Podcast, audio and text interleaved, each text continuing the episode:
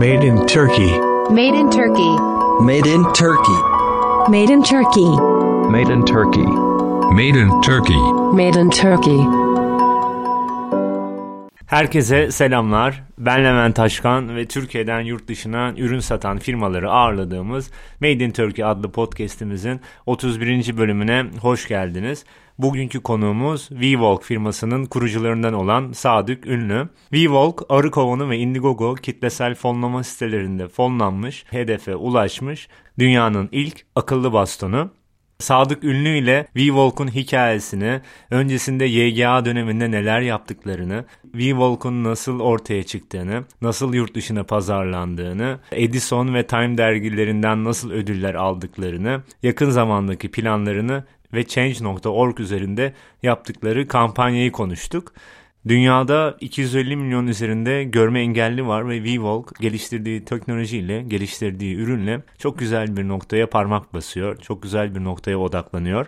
Açıkçası ben Turkcell'in Karanlıkta Diyalog adlı deneyim merkezine gitmiştim ve orada görme engelli gibi bir saat vakit geçirmiştim. Tamamıyla zifiri karanlık bir ortamda onların neler hissedebileceğini bir saatliğine de olsa anlayabilmiştim. Bu sebepten V-Walk'un ne kadar değerli olduğunu tahmin edebiliyorum görme engelliler için. Umarım siz de bu bölümden keyif alırsınız ve V-Walk'un belki sonrasında bir parçası olmak istersiniz. Ayrıca etkinliklerimize devam ediyoruz ve önümüzdeki hafta 26 Şubat tarihinde Pricing'in ofisinde Türkiye'den NASA'ya ürün satan iki tane firmanın kurucu ortaklarını ağırlayacağız. Bu iki firmayı da biz daha önceden konuk ettik. Volosoft ve SixWeb adındaki firmalar. Volosoft'tan Halil İbrahim Kalkan, SixWeb'den de İsmet Ergin o gün bize eşlik edecek. Takviminiz boşsa mutlaka bekleriz. Şimdiden keyifli dinlemeler. Sadık Bey hoş geldiniz. Sen hoş geldin Levent. Siz deme abi. Sen sağ ol. Bayağıdır planlamaya çalışıyorduk. Çok güzel oldu. Ben de dört gözle bekliyordum bu yayını. Umarım faydalı olur. Güzel bir sohbet olur. Evet. Benim ağız alışkanlığı artık size gidiyor. Ondan bunu değiştiremezsem siz kalabilir. Orada da kusura bakmayın. Şimdi biz genelde tabii firmaların hikayelerini dinliyoruz ama öncesinde de kişinin hikayesini merak ediyoruz. Tabii. Bir tık siz kendinizi anlatabilir misiniz? Tabii. Ailem Antalya'da. Antalya'da lise sonrasında Orta Doğu Teknik Üniversitesi.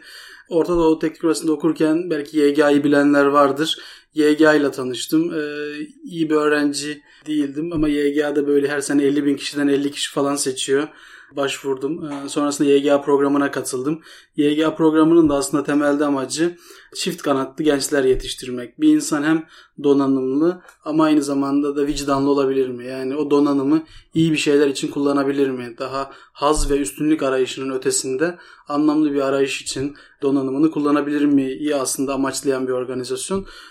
Okulum bitti. YGA'da profesyonel çalıştım. O zamanlar aile tarafından da çok kabul görmeyen bir şey. İyi bir okuldan mezun oluyorsun. Sivil toplum örgütünde kariyer yapılır mı? Uluslararası bir şirkete gitsen, ne çalışsan. Bu 2013'te oluyor. İşte uluslararasına gitmeye gibi planlar falan filan ailede yapılırken ben YGA'da çalışmaya karar verdim. YGA'da profesyonel olarak çalıştım. En son YGA'nın eş başkanlığını yaptım. O zaman içerisinde de hep şeyi amaçladık. Yani Türkiye'nin dünyanın en donanımlı gençleri gitsinler en dezavantajlı bölgelere, köy okullarına gitsinler, görme engellilere gitsinler, yetimlere, mültecilere. Buralara en son bilimi, en son teknolojiyi götürsünler. O kalkınma böyle sağlansın. Yani siz eğer en dezavantajlı yere en son teknolojiyi götürürseniz ancak o eşitliği ve kalkınmayı sağlayabilirsiniz gibi amaçla uzun yıllar projeler yaptık. Görme engelliler ana odaklardan birisiydi her zaman. Görme engelliler üzerine çok çalışıyorduk. Türkiye'de 15 tane görme engelli okulu var. O okullardaki çocukların birer rol model olarak yetişmesini amaçlıyorduk. Orada bize derin bir insight birikti. Yani bu hep her girişim hikayesinde mutlaka vardır. Bir insight olmadan o innovation olmuyor. Innovation'da sonrasında da implemente edilmesi gerekiyor. Bizim belki bugün dünyada V-Walk'un bu kadar çok konuşuluyor olmasının temel sebebi biz çok yakın insight'ın içindeydik. Yani ekibin %50'sinin görme engelli oluyor olmasından tutun da 10 yıldır görme engellilerle beraber çalışıyor olmak neye ihtiyaç var? Bunlar nasıl kolaylaştırılabilir ile ilgili biz de o fikirleri uyandırmaya başlamıştı. Kurucu ortaklardan bir diğeri de galiba görme engelli değil mi? Evet, Kürşat da görme engelli. Evet. Kürşat'la bizim ilişkimizde yaklaşık bir 10 yıla dayanır. Gökhan bir diğer co-founder'ımız. Gökhan da şu an İngiltere'deki ofisimizde. Aynı zamanda o da hepimiz YGA'da tanıştık. Biz zaten çok önceden iyi arkadaşlardık. Beraber proje yapıyorduk. Sonrasında da V-Walk girişiminde buluştuk. Evet. Aslında YGA sayesinde tanışıp beraber bir proje geliştiren Rengen de var. Kendileri de Şahin Çağlayan. Onları da podcast'imize konuk olarak almıştık. O ekipte de YGA bünyesi içerisinde tanışıp bir ürün geliştirmişti. Öyle bir ekipti yani.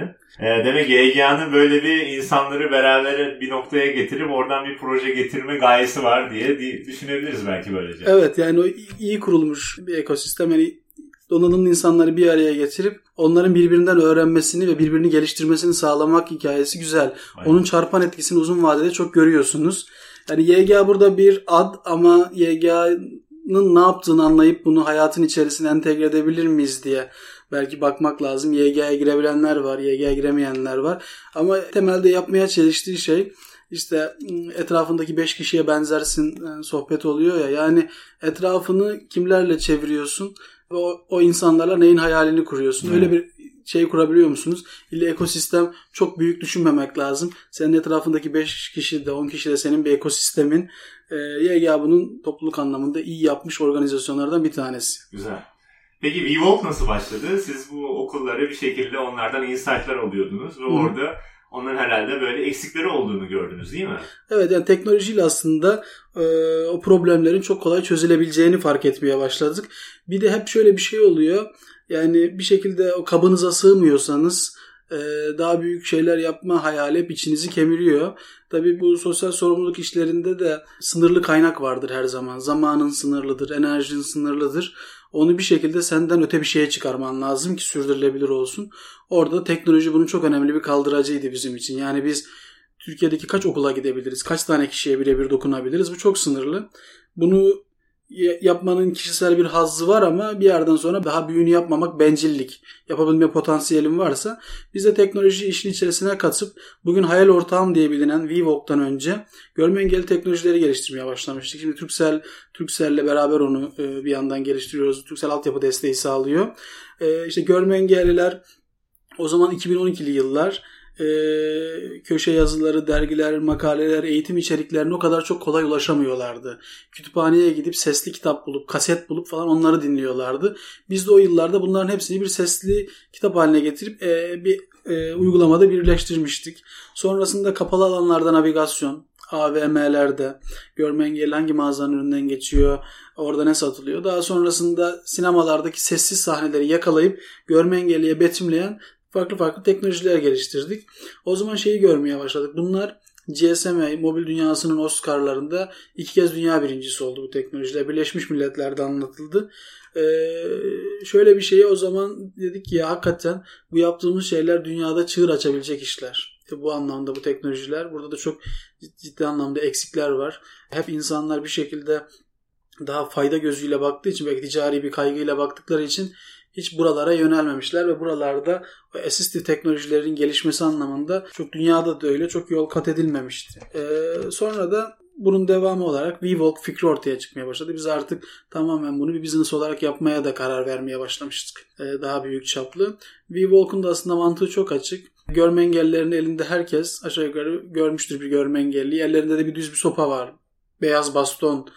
Beyaz baston hakikaten görme engellilerin hayatını kolaylaştırıyor bağımsızlık anlamında ama yıllarca aynı form olarak devam ediyor. Bir de bir görme engelli olduğumuzu düşünelim. Elimizde bir tane telefon var, bir tane de baston var. 2 el dolu. Bu 2 el dolu. 3. bir şeye şey yok. Sokağı dinlemek gerekiyor, bastonu kontrol etmek gerekiyor. Bir sürü zorlukları var. Ve görme engellilerin de bir ekrana da ihtiyacı yok. Yani telefonu elden bırakıp cebe koyduklarında bir baston üzerinden bütün o kişisel şeylerini yönetebilirler mi? Fikri aslında temeldeki V-Walk'un çıkışı oydu. Bir baston formatında olması sebebi de oydu. Biz şeyler hep kafa yorduk mesela. O da önemli şeylerden bir tanesi. Bir gruba ürün geliştirirken en iyi form nedir? Bu bir bileklik mi olmalıydı? Bu bir gözlük mü olmalı? Bu boyna takılan bir kolye gibi bir şey mi olmalıydı? Ama en iyisinin baston olduğuna karar verdik. Sebebi de şuydu. Görme engelliler bu saydığım şeyleri yaptığınız takdirde dahi bastonlarını elden bırakamıyorlar. Çünkü baston çok temel bir ihtiyaç. O zaman neden bir başka aleti verelim ve kullanmalarını sağlayalım ki zaten orada bir şey geliştirebiliriz gibi bir bakış açısıyla V-Walk'u ilk 2017 yılında aslında fikir olarak ortaya attık. Evet. Peki V-Walk'un diğer bastonlardan tam olarak farkı ne? Orayı biraz daha değinsek bence güzel olur. Hı hı. V-Walk diğer bastonlardan nasıl ayrışıyor? V-Walk'un üzerinde bir engel algılama sensörü var. Normalde beyaz bastonlar sağ ve sol hareketle yerdeki engelleri algılıyorlar ama göğüs üstündeki engelleri algılayamıyorlar. Ağaç dalı, tabela, otobüs durağı gibi şeyler işte görme engellerin çarpabildiği şeyler oluyor.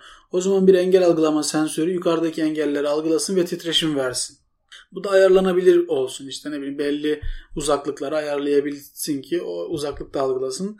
Daha sonra telefonu yönetebilmek için bir dokunmatik bir ekran V-Walk'un üzerinde var. Görme engelli buradan sağ sol hareketlerle telefonunu kontrol edebiliyor ve navigasyon alabiliyor. Mikrofonu var, hoparlörleri var. İçerisinde yer yön sensörleri var. İşte pusulası var. Başka diğer kaç yer yön sensörü var. Oralardan da data toplasın. Görme engelliler bir sesli komutla atıyorum beni Starbucks'a götür dediğinde V-Walk onlara bir navigasyon, bir rota çiziyor. İşte 5 adımda gidersin. İlk adımın bu.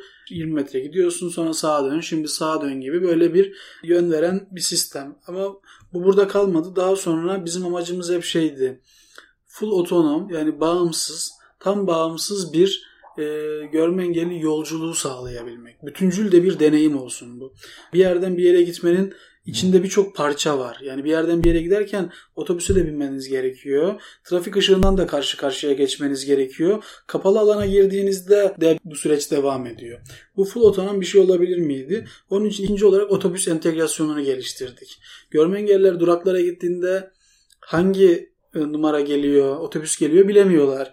Bazı ülkelerde ekranlar var, timeline'ı, otobüs zamanlamasını gösteren ama onlar da sesli değil. Biz daha sonra bu sesli datayı vermeye başladık. İşte bu otobüs gelecek, şu kadar dakika sonra gelecek bilgisini vermeye başladık. Sonrasında sokak içerisinde yürüyorsunuz. Biz sokakta yürürken sağımıza solumuza bakarak etrafımızda neler var, hangi mağazalar var görebiliyoruz.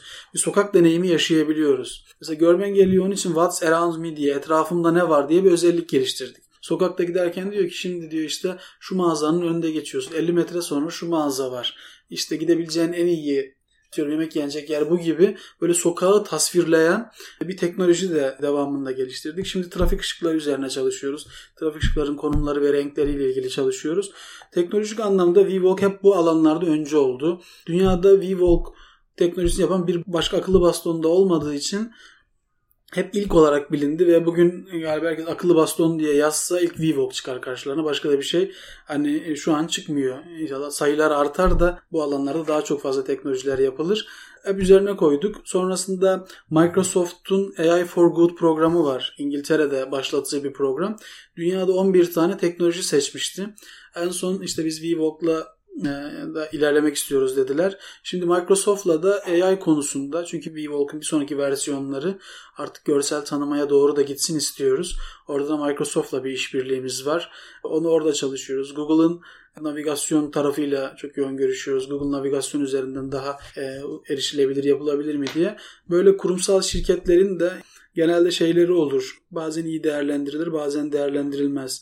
İşte Microsoft, Google, Apple gibi kurumsal şirketlerin startuplar için düzenledikleri programlar olur. Ben onların faydalı olduğunu görüyorum. Yani biz en azından bizim tecrübemiz oydu. Microsoft'la girdiğimiz o 12 hafta süren AI for Good programı çok verimli bir sonuç verdi. Sonrasında onların grantleri var, farklı yatırım süreçlerine giden bir yolculuk var takip edilirse. Bizim orada da iyi bir deneyimimiz oldu. Aslında şimdi de ama vizyonda V-Walk'un birazdan da belki onu da paylaşırız.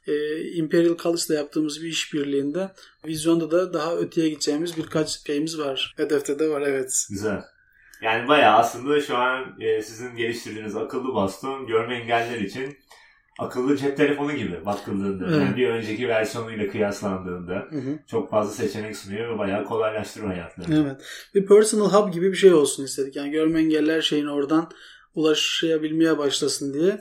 Bir de kendi hikayemizi, Graham Bell'in hikayesini aslında örnek almaya çalışıyoruz. Graham Bell işte telefonu bulmadan önce eşi sağır ve ona sesini duyurmaya çalışıyor. Ve sonrasında O çıkıyor. Telefonuna giden bir yolculuğa uzanıyor. V-Walk'da aslında görme engelliler bir şey yaparken o kadar erişilebilir, kolay yapıyorsunuz ki ve kapsayıcı yapıyorsunuz. Daha sonra bunu görenler de bile kullanabilir. Yaşlılara farklı bir şey yapılabilir falan gibi. Farklı kategorilere de açılabileceğiniz bir yolculuğun ilk başlangıcı bu bizim için. İsminde de aslında biraz onu veriyorsunuz evet. Değil mi? Peki siz nasıl duyurmaya başladınız bu ürünü? İşte Indiegogo kampanyasını konuşacağız. Sonra Arı Kovanı var. Bu Edison ödülü var. Yani orada ivme nasıl oldu? Neler yapmaya başladınız yurt dışında bu ürünü duyurmak için? Biz ilk başlarken aslında Arı Kovanı ile başladık Türkiye'de. Orada Turkcell'in o anlamda bir desteği oldu. Arı Kovanı'nda fonlandık, duyuruldu. Daha sonrasında Indiegogo'ya gittik. Indiegogo'ya giderken de Mehmet Öz'ün, Doktor Öz'ün bir desteği olmuştu. Zaten bugün V-Walk filmini izleyenler onun da o kısmında V-Walk'la ilgili paylaştığı şeyleri görebilirler. Onun bayağı bir katkısı oldu bize. Indiegogo kampanyasında bizim temelde amaçladığımız şey Indiegogo'da biz biraz daha birilerine alın ve bağışlayın gibi bir senaryo yapmaya çalıştık. Yani V-Walk'un böyle bir sektöre girdiğinizde bunu insanlar mı alacak yoksa birileri insanlara bağışlayacak mı sorusu aslında temel sorulardan bir tanesi. Özellikle böyle engelli gruplarına veya farklı gruplara teknolojiler geliştirdiğinizde. Bu Indiegogo'da ilk daha onu cevaplamaya çalıştığımız zamanlarda biz şey demiştik.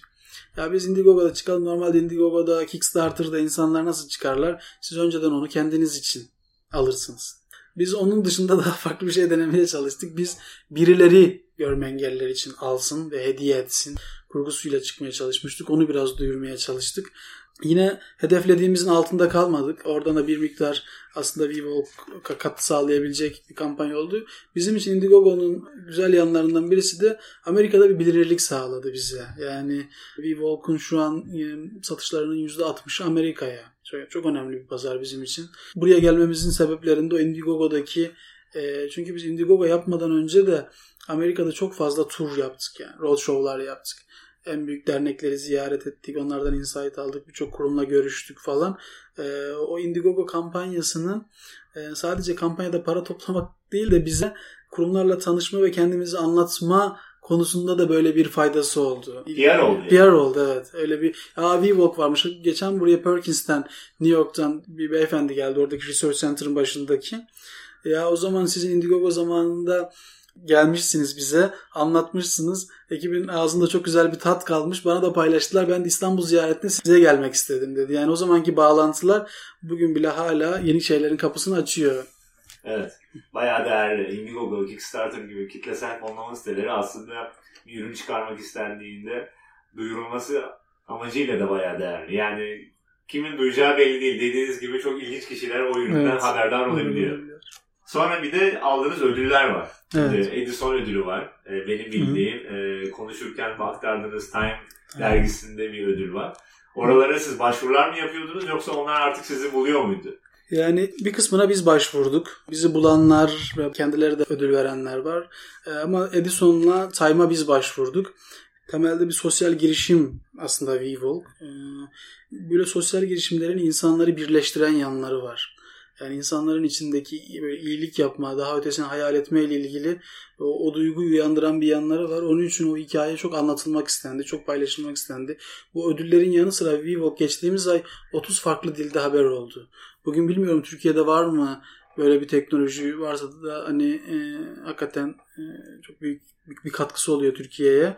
30 farklı dilde böyle bir teknoloji vardı. Bunlar da öyle alelade yerlerden değil yani. Mashable'da, CNN'de, BBC'de birçok yerde duyuluyor.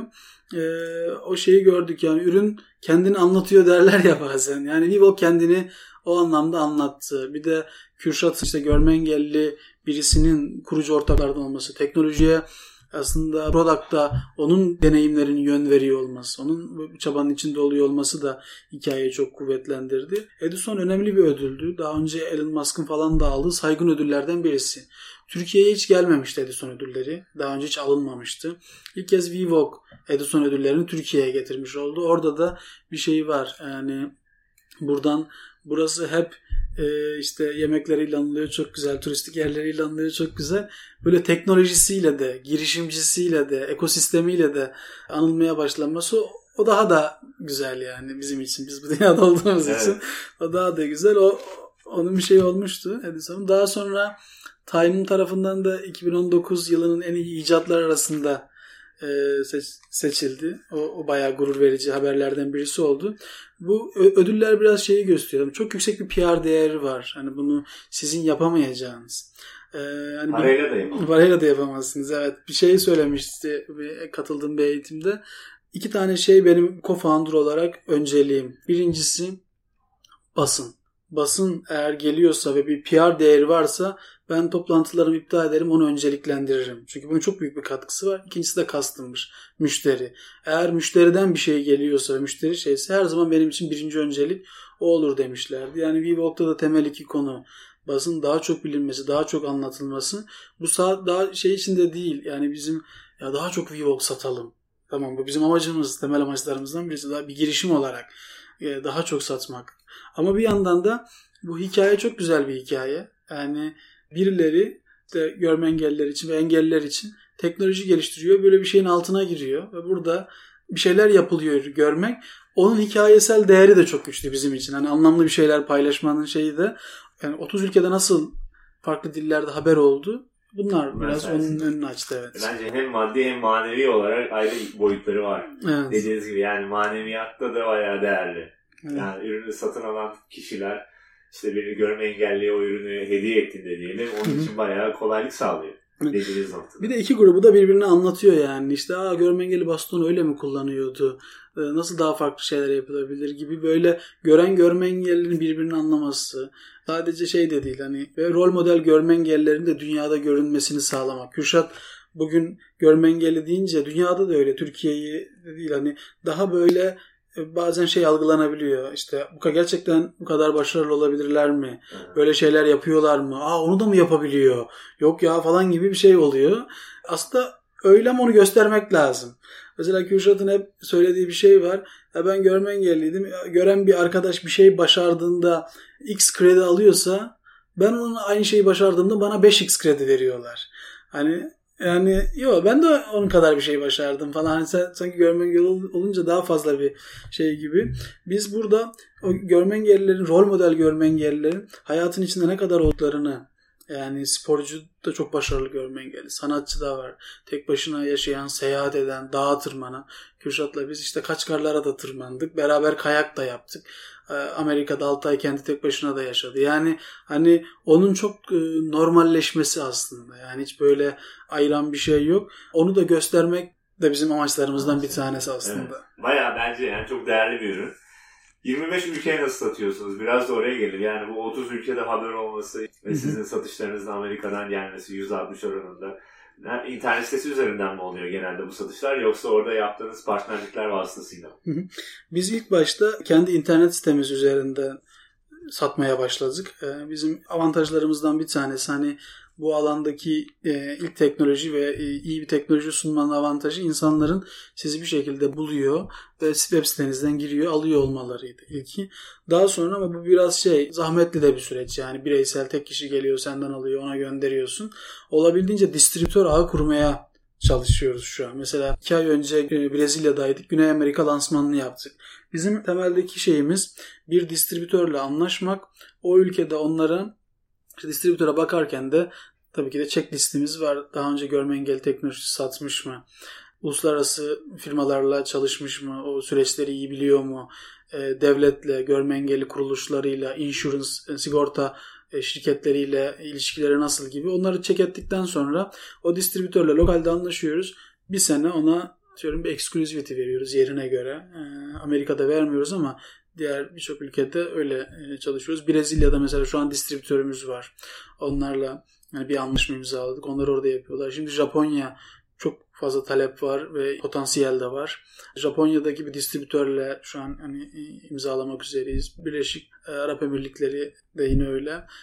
Kendimize 7 tane ülke belirledik biz. Bu neye bakarak belirledik? Birincisi görme engelli potansiyeline baktık. Alım gücüne baktık. Dünyada kaç görme engelli var?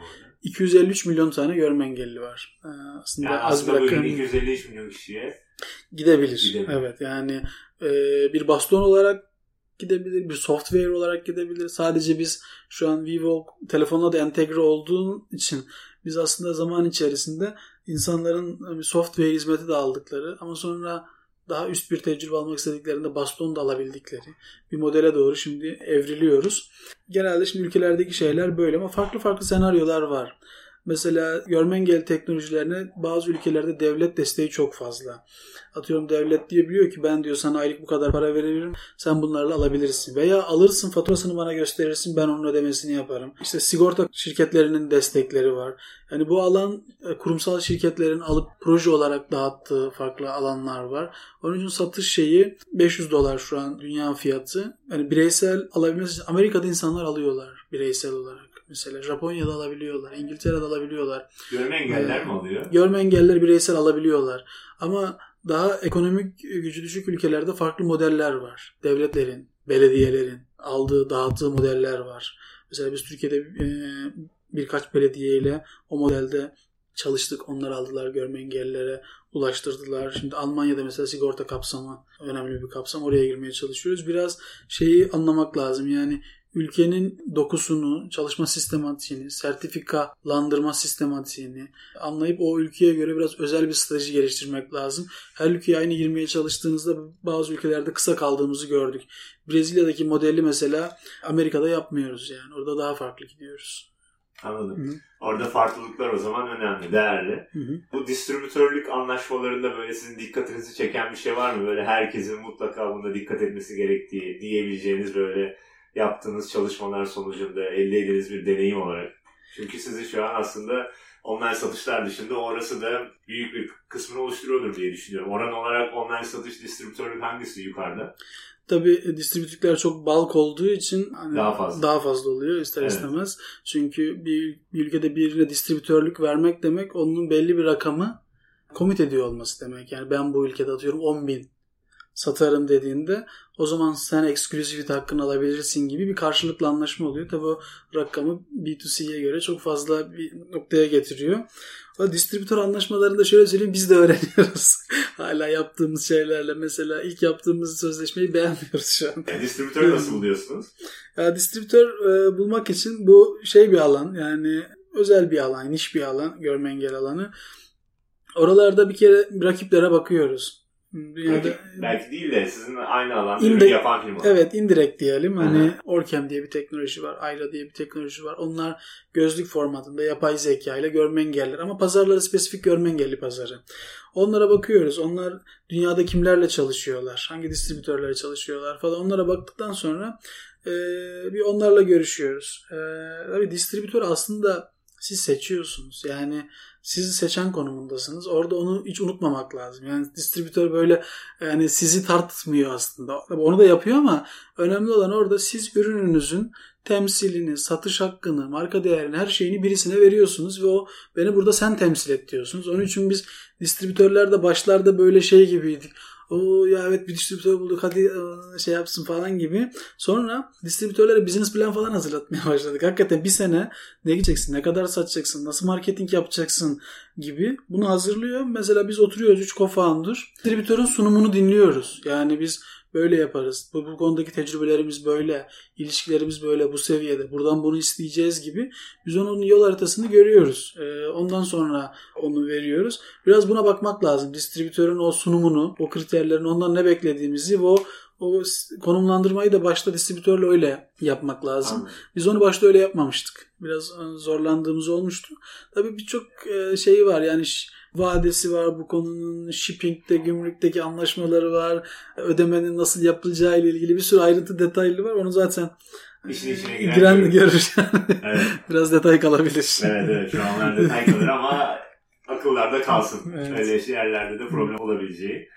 Şimdi Change.org kampanyanız var sizin başlattınız. Evet. Evet. Şu an 200.000'e yakın imza toplandı. Benim dün baktığım. Evet. O kampanyayı açabilir miyiz? O kampanya ne üzerine? Neyi hedefliyorsunuz? O çok ilginç bir hikaye. Yani bizim için de hakikaten bu kadar büyümesi sonrasındaki öğretileri anlamak için de çok faydalı oldu. Çıkış hikayesi şöyle onun. Zülal diye bir görme engelli liseli bir öğrenci. V-Walk alıyor. V-Walk kullanıyor, seviyor. hakikaten hayatının bir parçası haline geliyor günlük yaşamında. Bizim için de başarı reçetesi şey, bir görme engelli eski bastonunu bir daha göremeyeceği, bulamayacağı veya hiç kullanmayacağını düşünerek bir kenara bırakıyor ve hayatına V-Walk'la devam ediyor mu? Temel kriter o. Zülal'de böyle olanlardan bir tanesi. Sonra Zülal diyor ki ya ben kullandım, memnun kaldım. Daha fazla kişi şey yapsın. Kendi yaşadığı yerdeki belediyeye gidiyor. Belediyeye anlatıyor. Sonra belediyeye V-Walk satıyor. Zülal'in V-Walk şirketiyle, girişimiyle hiçbir bağlantısı yok ama yani böyle anlamlı bir projede olunca birileri hep ucundan tutuyor.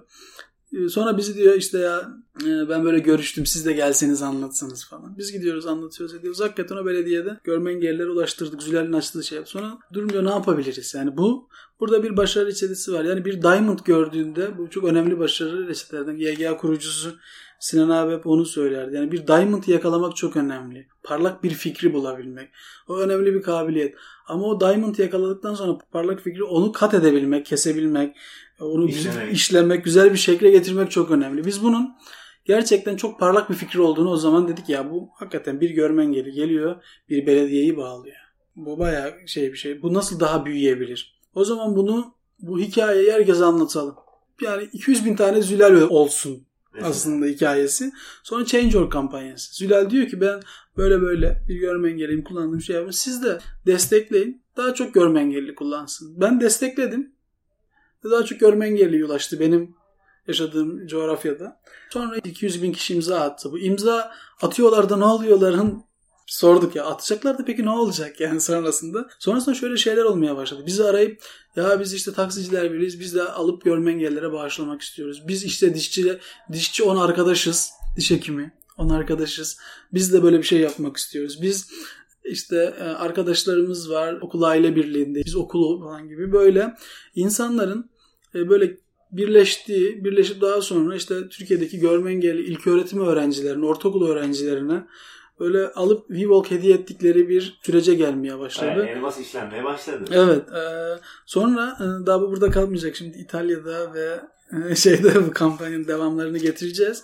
Bu şey oldu. Bu böyle sana da geldi mi bilmiyorum. WhatsApp'tan böyle dönen bir video haline ben soruyorum mesela. Bana 3 kişiden geldi o Change.org kampanyasındaki video.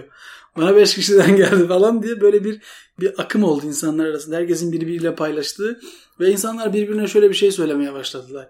Ya böyle bir şey varmış. Birlikte girelim mi? Destek olalım mı? Yani gibi bir şeyi insanlar birbirine teklif etmeye başladı. O anlamda bayağı güzel oldu. Şimdi o 200.000 rakamı daha da yükselecek. Başka ülkelerde de yapacağını söylüyorsunuz. Evet yapacağız şimdi. Bayağı güzel. İlk tohumlarını atıyoruz. Bakalım inşallah. Zülal'in o projeyi başlatması bayağı güzel olmuş. Evet yani biz hep şeyi söylerdik. Samimiyetle inanmış bir kalp çoğunluktur diye. Çok onun önemli. İçin bazen böyle çok havalı, title'lı insanlar görüyorsunuz.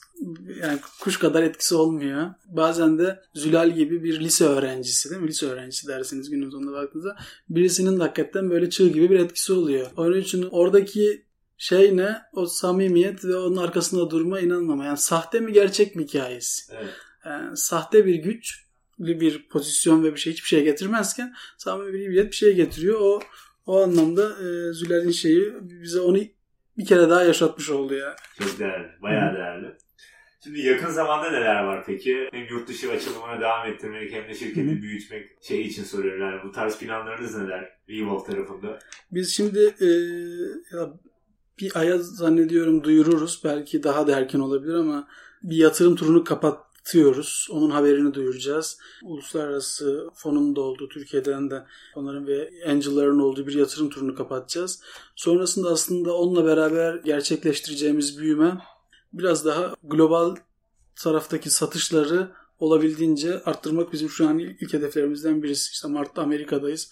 Amerika'ya yine büyük bir oyun kuruyoruz.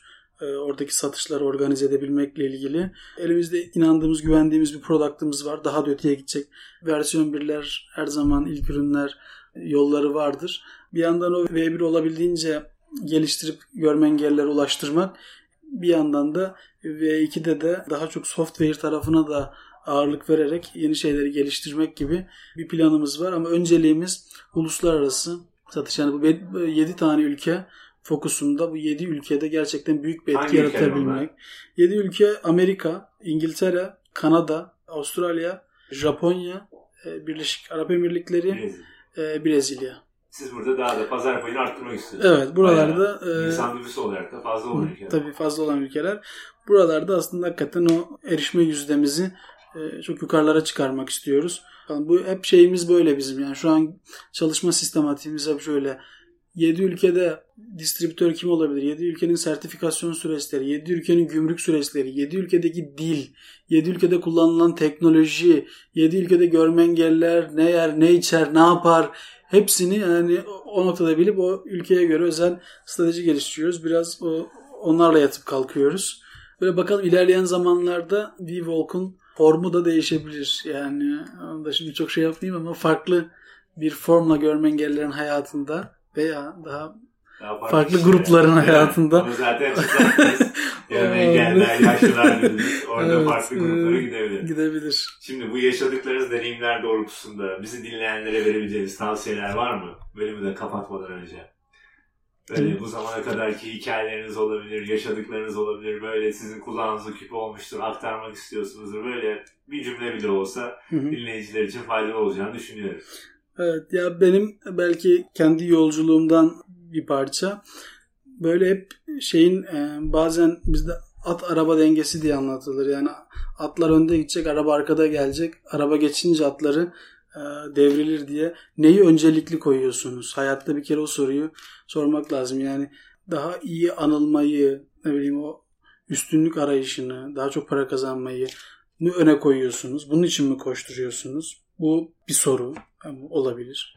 İkinci soru, ya ben hakikaten dünyada bir şeyleri değiştirmek, en önemlisi kendimde bir şeyleri değiştirmek. Her gün kendimin daha iyi, daha mutlu, daha başarılı versiyonunu görmek istiyorum. Bunu da bu yoldan yapacağım.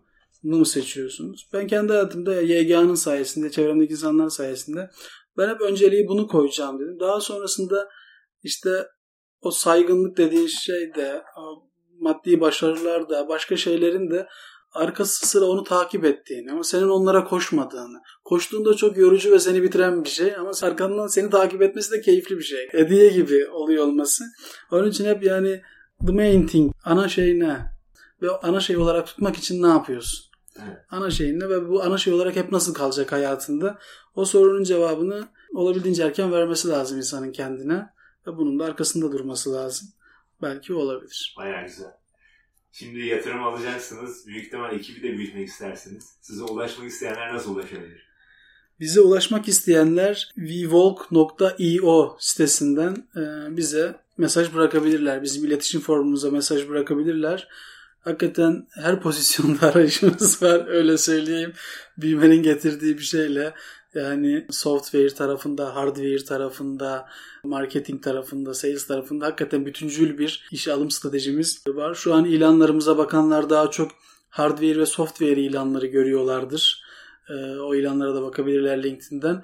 Ama önümüzde açacağımız marketing ve sales ilanları da olacak. Bu alanda da ilgi duyanlar olursa bize yazabilirler. Evet. Ayrıyeten yine böyle birlik olup bir tane akıllı baston almak isteyen olursa da hem V-Walk'a yazabilir. Ayrıyeten benimle de temasa geçebilir. Ben de elimden geldiğince destek olmak isterim.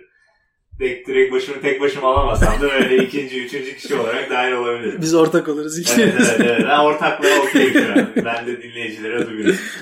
Vallahi Sadık Bey çok güzel muhabbet oldu. Ben çok keyif aldım. Yaptığınız projede bence çok değerli ve dünyada eşi benzeri olmaması da bence çok önemli bir konu.